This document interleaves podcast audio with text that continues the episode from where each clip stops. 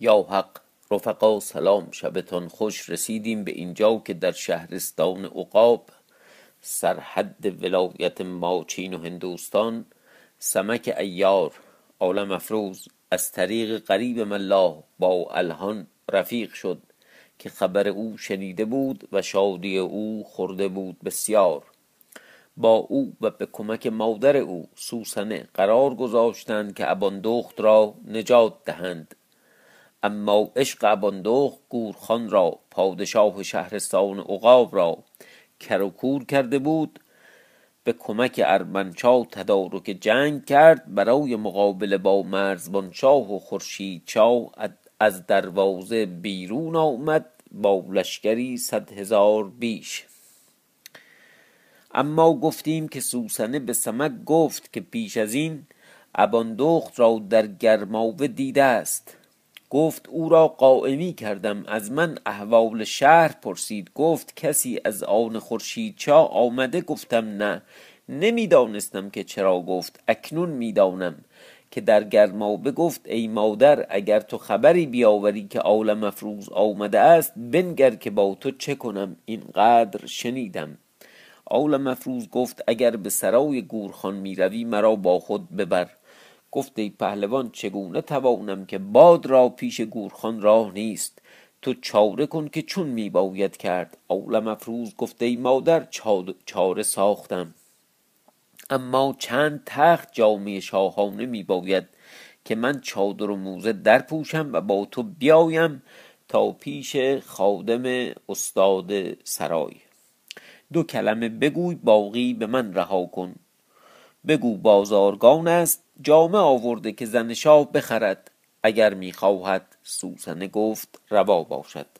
پس چند تخت جامعه نیکو بیاورد که مادر الهان محتشم بود.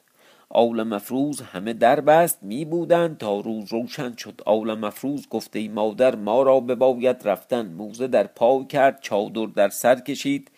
روز افسون گفته ای پهلوان باش تا من بروم که ترتیب زنان و خادمان من بهتر دانم که آنچه تو ساختی دریافتم.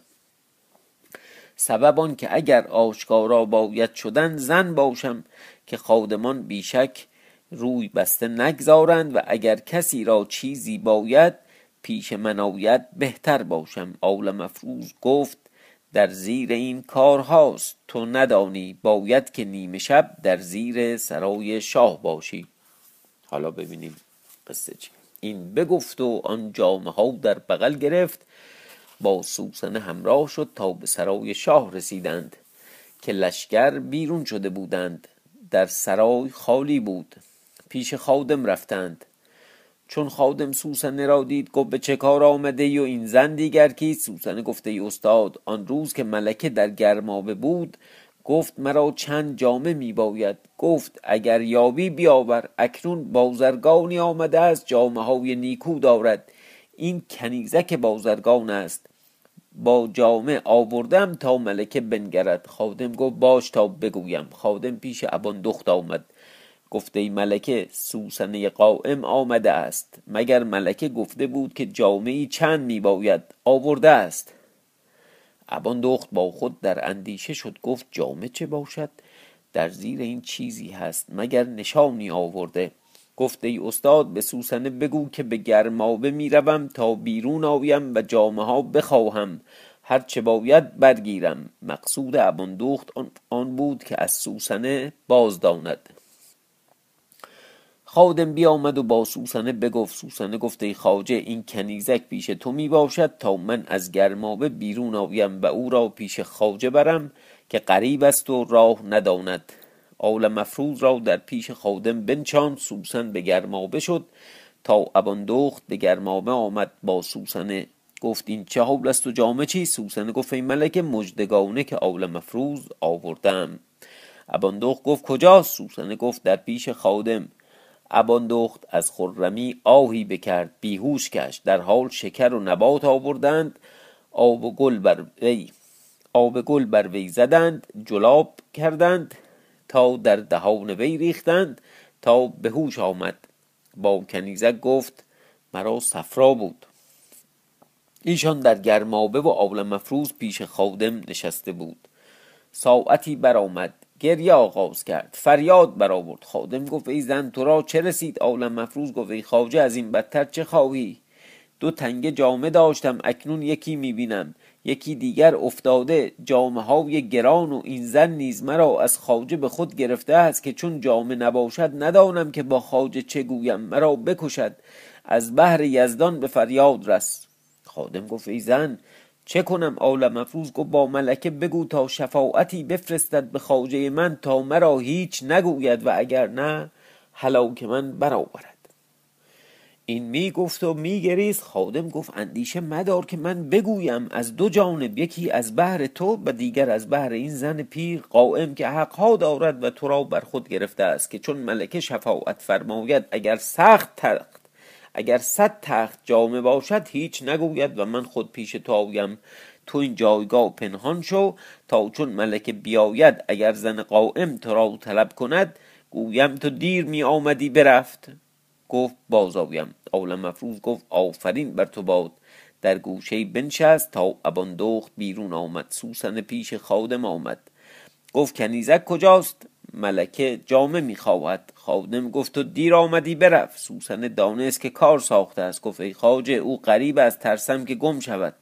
اما کنیزکان اما کنیزکان بازارگانان جلد باشند. مرا بباید رفتن که او را بر خود گرفتم. این بگفت و بیرون رفت. خادم برخواست تا پیش اباندخت رود. عالم مفروض گفت ای استاد اگر پیش ملکه می روی مرا با خود ببر تا چون تو سخن در اندازی من گریه وزاری کنم و سخن خود بگویم که دیدار چون گفتار نباشد. خادم گفت باش تا من بگویم که هیچ کس را پیش وی راه نیست. عالم مفروض گفت آنچه من گویم نه چنان باشد که تو گویی. چون گریه من بیند دلش بسوزد بفرماید تا پیش خواجه من به شفاعت آیی. خادم گفت من تو را چگونه ببرم که باد پیش وی گذر نمی‌تواند کردن؟ عالم مفروض گفت هیچ پیش وی نمی‌بری؟ خادم گفت کنیزکی هست که تعام پیش وی می‌برد. عالم مفروض گفت اگر چیزی می‌بری بر سر من نه. خادم گفت این مراد تو برآورم خانچه تعام خواست جلاب و میوه بر سر عالم مفروض نهاد تا پیش ابان دخت آورد بنهاد. خود بایستاد ابان دخت او را بشناخت. عالم مفروض لب به دندان فرو گرفت که هیچ مگوی. ابان دخت گفت ای لالا چرا حلوا نیاوردی؟ خادم گفت بیاورم. بازگشت. اشارت به عالم مفروض کرد که بیرون آی. آل مفروض زاری آغاز کرد. گفت ای ملکه به فریاد رس. دو تنگ جامه داشتم که مرا این زن از پیش خواجه بیاورد. یکی از من افتاده است. آل مفروض سخن در پیوست خادم برفت به شیرینی آوردن. آل مفروض گفت ای ملکه چون بودی اباندوخ گفت مرا چنین در بند میدارند و به شب پاسبان و هیچ کس پیش من رها نمی کنند مگر این خادم گفت هرگز احوال خود با کسی نگفتی؟ گفت با این خادم گفتم. خادم گفت اگر مرا یاری بودی تو را برهانیدمی. آل مفروض گفت نیک آمد چون خادم بیاید با او سخن درفکن تا من بدانم که چه می‌گوید که بیوی هیچ کار بر نیاید. در حال خادم بیامد و حلوا بیاورد و بنهاد. ابان دوخ گفت بنشین. خادم گمان برد که از بهر آن زن می‌گوید. خدمت کرد و بنشست. ابان دوخ گفت ای استاد آنچه گفتی یاد داری؟ بر گفته خود وفا کنی یا نه؟ خادم گفت ای ملک آن چیز که من یاد دارم اگر چیزی با تو گفتم جهد بکنم که به جان بکوشم و به جای آورم. گفت نه یک روز گفتی اگر مرا یاری بودی تو را برهانیدمی؟ خادم گفت ای ملک بر قول خیشتنم اباندوخ گفت ای استاد سوگند خورد تا مرا قول تو استوار گردد که من یکی آوردم تا تو را یاری باشد. خادم گفت ای ملک آن کیست؟ از کجا آمده؟ کجاست؟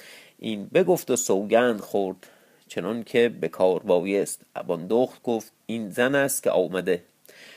خادم گفت ای ملکه از این زن هیچ نیاید که دوازده پرده جای است. هر پرده چند مرد نشستند و پنجاه پاسبان بر بامند و هیچ را نتوانیم رفتن. مگر چاره به دست آوردیمی؟ بندخ گفت آن چاره چیست؟ خادم گفت این دیوار این دیوار باغ است و در میان باغ کاریز است قنات. به میان شهر می رود اما نکار ماست. خادم این سخن می گفت آل مفروض چادر از سر بینداخت. گفت ای استاد چادر مرا به زن می داشت. اکنون مردم اندیشه مدار. خادم در وی نگاه کرد در اباندوخ نگرید بخندید. گفت ای ملک این مرد کیست؟ اباندوخ گفت این برادر من است. آل مفروض گفت منم سمک ایار برادر خانده شاه جهان خورشید شاه. و این ملک خواهر من است. خادم خرم شد. گفت زود آمدی؟ آل مفروض گفت یزدان ساخت.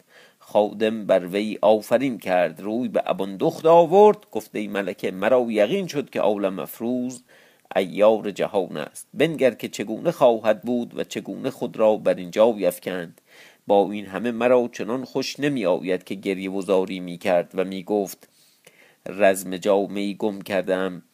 چنان که مرا دل به وی بسوخت. آل مفروض گفت چنان می بایست. اکنون بگو تا چون می باید کرد. خادم دیوار به وی بنمود. آل مفروض کارد برکشید. به یک لحظه آن دیوار بشکافت. سوراخ کرد. چنان که آسان بیرون توانست رفت. شب در آمده بود. هر سه بیرون آمدند و به باغ آمدند تا به میان باغ برسیدند. خادم گفت شما بروید تا من می باشم احوال بنگرم آنگاه به خدمت آیم. آل مفروض گفت مسلحت گفتی هرچه باشد مرا آگاهی ده. این بگفت و خادم بازگشت. آل مفروض و ابان دخت روی به میدان شهر نهادند. از آن جانب روز افسون آمده بود و گرد سرای برگشته هیچ نشان, نشان نیافته. به سرای الهان باز رفته بود تا از آن جانب آل مفروض و اباندخت در میان شهر. شب تاریک بود و هرگز آن شهر ندیده بودند. در شهر برمیگشت تا به دکان رواسی رسید. احتمالا همون منظور اگر رواس بخونیم کله پزی و ایناست. و شاگردی بر در دکان خفته آول مفروض در مانده بود و به راه سرای الهان نمی‌دانست. چون دکان رباسی دید او را چاره یاد آمد دست در میان کرد و دست درستی زر درستی پول برآورد سکه. پیش آن مرد آمد و به وی داد گفت ما را سر بریانده آن مرد گفت هنوز نپخته است. گفت شاید مردم مست خام و پخته چه دانند؟ مرد در دکان بگشاد دیگی از تنور برآورد پیش آول مفروز نهاد آول مفروز درستی دیگر به وی داد. گفت این دیگ با ما به سرای اسفه سالار الهان آور که ما مستیم نتوانیم گرفت. مرد زردید خرم شد دیگ برگرفت. آول مفروز گفت از پیش میرو. مرد از پیش می‌رفت. ایشان دنباله تا به سرای الهان آمدند روز افسون بر در سرای ایستاده بود. به انتظار ایشان آل مفروز گفت از این مرد بستان. روز افسون دیگ بستد. مرد بازگشت. ایشان در سرا شدند. الهان برخواست خدمت کرد بنشستند. احوالها می‌گفتند. الهان الهان گفت آفرین بر تو باد که زود از دست برآوردی. اکنون شما را در این سرای جا نیست که فردا طلب شما از من کنند. در این نزدیکی باغی است در این رهگذر. گوشه شما را آنجا باید گرفتن تا فردا بنگریم که چون خواهد بود. آل مفروض گفت مسلحت گفتی هر سه برخواستند و الهان با ایشان بیامدند و باغ بر ایشان نمود بازگشتند. آل مفروض در باغ بزد باغبان بیامد. در بگشاد گفت کیست؟ در این سهرگاه آول مفروض پنج درست زر به وی نهاد. گفت می‌خواهیم که تماشا کنیم این زر بستان. دو سه روز ما را در این باغ رها کن اما به شرطی که هیچ کس را در این باغ نگذاری. باغبان چون زردید خرم شد با خود. گفت ستن چه زیان بر این باغ توانند کردن و دیگر چندین زر هرگز از باغبانی به من نرسید. ایشان را در باغ آورد و در باغ در باغ استوار در بست گفت کس خود در این باغ نیاید مگر هر یک چند روزی خداوندش بیاید و میوه ببرد آول مفروض با ایشان بنشست. از آن جانب چون روز روشن شد خادم به حجره آمد فریاد برآورد بر در سرای شاه بایستاد فریاد می‌کرد هیچ کس در شهر نبود مگر الهان و هر بامداد به سرای به در سرای شاه آمدی؟ در حال بر در سرای شاه آمد. خادم را دید که فریاد می کرد گفت اگرچه معلوم داشت که خادم خود با ایشان است پرسید چه بوده است؟ کسی در سرای شاه فرمان یافت. یعنی کسی مرد. خادم گفت ای اسفه سالار اباندخت پیدا نیست. در سرای شاه سوراخی کردند. الهان دست بر دست زد دلتنگی نمود. گفت این حال با شاه بباید گفت خادم را گفت برو با شاه بگو تا من گرد شهر برگردم باشد که نشانی به دست آورم. خادم پای به اسب در آورد گریان روی به لشکرگاه نهاد تا پیش شاه آمد. لرزه بر وی افتاد. گورخان او را دید. گفت به چه کار آمدی؟ سرا چرا بگذاشتی؟ این لرزه چراست؟ گفته شاه اباندخت را ببردند. گورخان چون بشنید فریاد از نهاد او برآمد. گفت چگونه بردند؟ خادم گفت سوراخ در باغ کردند. گورخان دلتنگ شد برخاست و با ارمنجا گفت لشکر ترتیب میکن تا من به شهر روم بنگرم که چگونه بوده است. اگرچه دانسته بود که زن خورشید چاه هست بر وی عشق آورده بود. شهران وزیر گفته شاه من نیز با تو بیایم به شهر که هر کسی چیزی داند. ارمنشاه با ترتیب لشکر که به جنگ بیرون رود. گورخان با شهران و چند غلام که به شهر آمدند به بارگاه دلتنگ به بالای تخت بنشست پاسبانان و پردهداران را بخواند پرسید شما هیچ کس ندیده اید که بدین سرای آمد؟ همگان گفتند ما کس ندیدیم. شهران گفته ایشا ما را بر آن حجره باید رفتن تا بنگریم که چگونه سوراخ کردند. هر دو برخواستند با خادم بدان حجره شدند پیش آن سوراخ نگاه کردند آن نقب بدیدند. شهران گفته شاه این کار زنان و خادمان نیست. که این کار مردی کرده است استاد و چون این کار سمک تواند کردن تا بدانی که چه مردی است. هنوز سه روز نیست که آمد چون این کار کرد. هیچ کس پیش وی می آمد گورخان گفت این خادم شهران وزیر گفت ای خادم احوال چگونه بود؟ کسی پیش وی آمد و بیرون شد؟ تو دانی که چگونه است؟ خادم گفت ای شاه من کس ندیدم و هرگز این کار نکنم و رضا ندهم که بیگان مردم بر در سرای شاه بگذرد. خاصه در سرای شاه حجره خاص این چه سخن است؟ شهران وزیر گفته شاه سمک ایار هزار بیش از این از راه برده است. خادم را چوب فرمای تا راست بگوید. گورخان به بارگاه اومد دلتنگ جلاد را بخواند. خادم را در عقابین کشید و چندان چوب زد که بیهوش شد. هیچ گونه اقرار نیاورد. آفرین بر امانت داران باد. شهران وزیر از کار خادم عجب داشت تا خادم به هوش باز آمد. گفته شاه این چه بیداد است؟ از یزدان اندیشه نداری؟ تا بدین قایت از من چه ناهمواری دیدی؟ چرا این کار کردی؟ جایی بهتر از سرای تو خواهم. هرچه در جهان تو را مال است و از آن فرزندان حکم من بدان روانه است و در پادشاهی تو را چون نایبم. بسیار مال هست که تو فراموش تو را فراموش هست و من می‌دانم. با چنین حرمت چرا چنین کار کنم؟ و دیگر اگر این کار میکردمی با ایشان برفتمی که هرگز ما را باز ندیدی.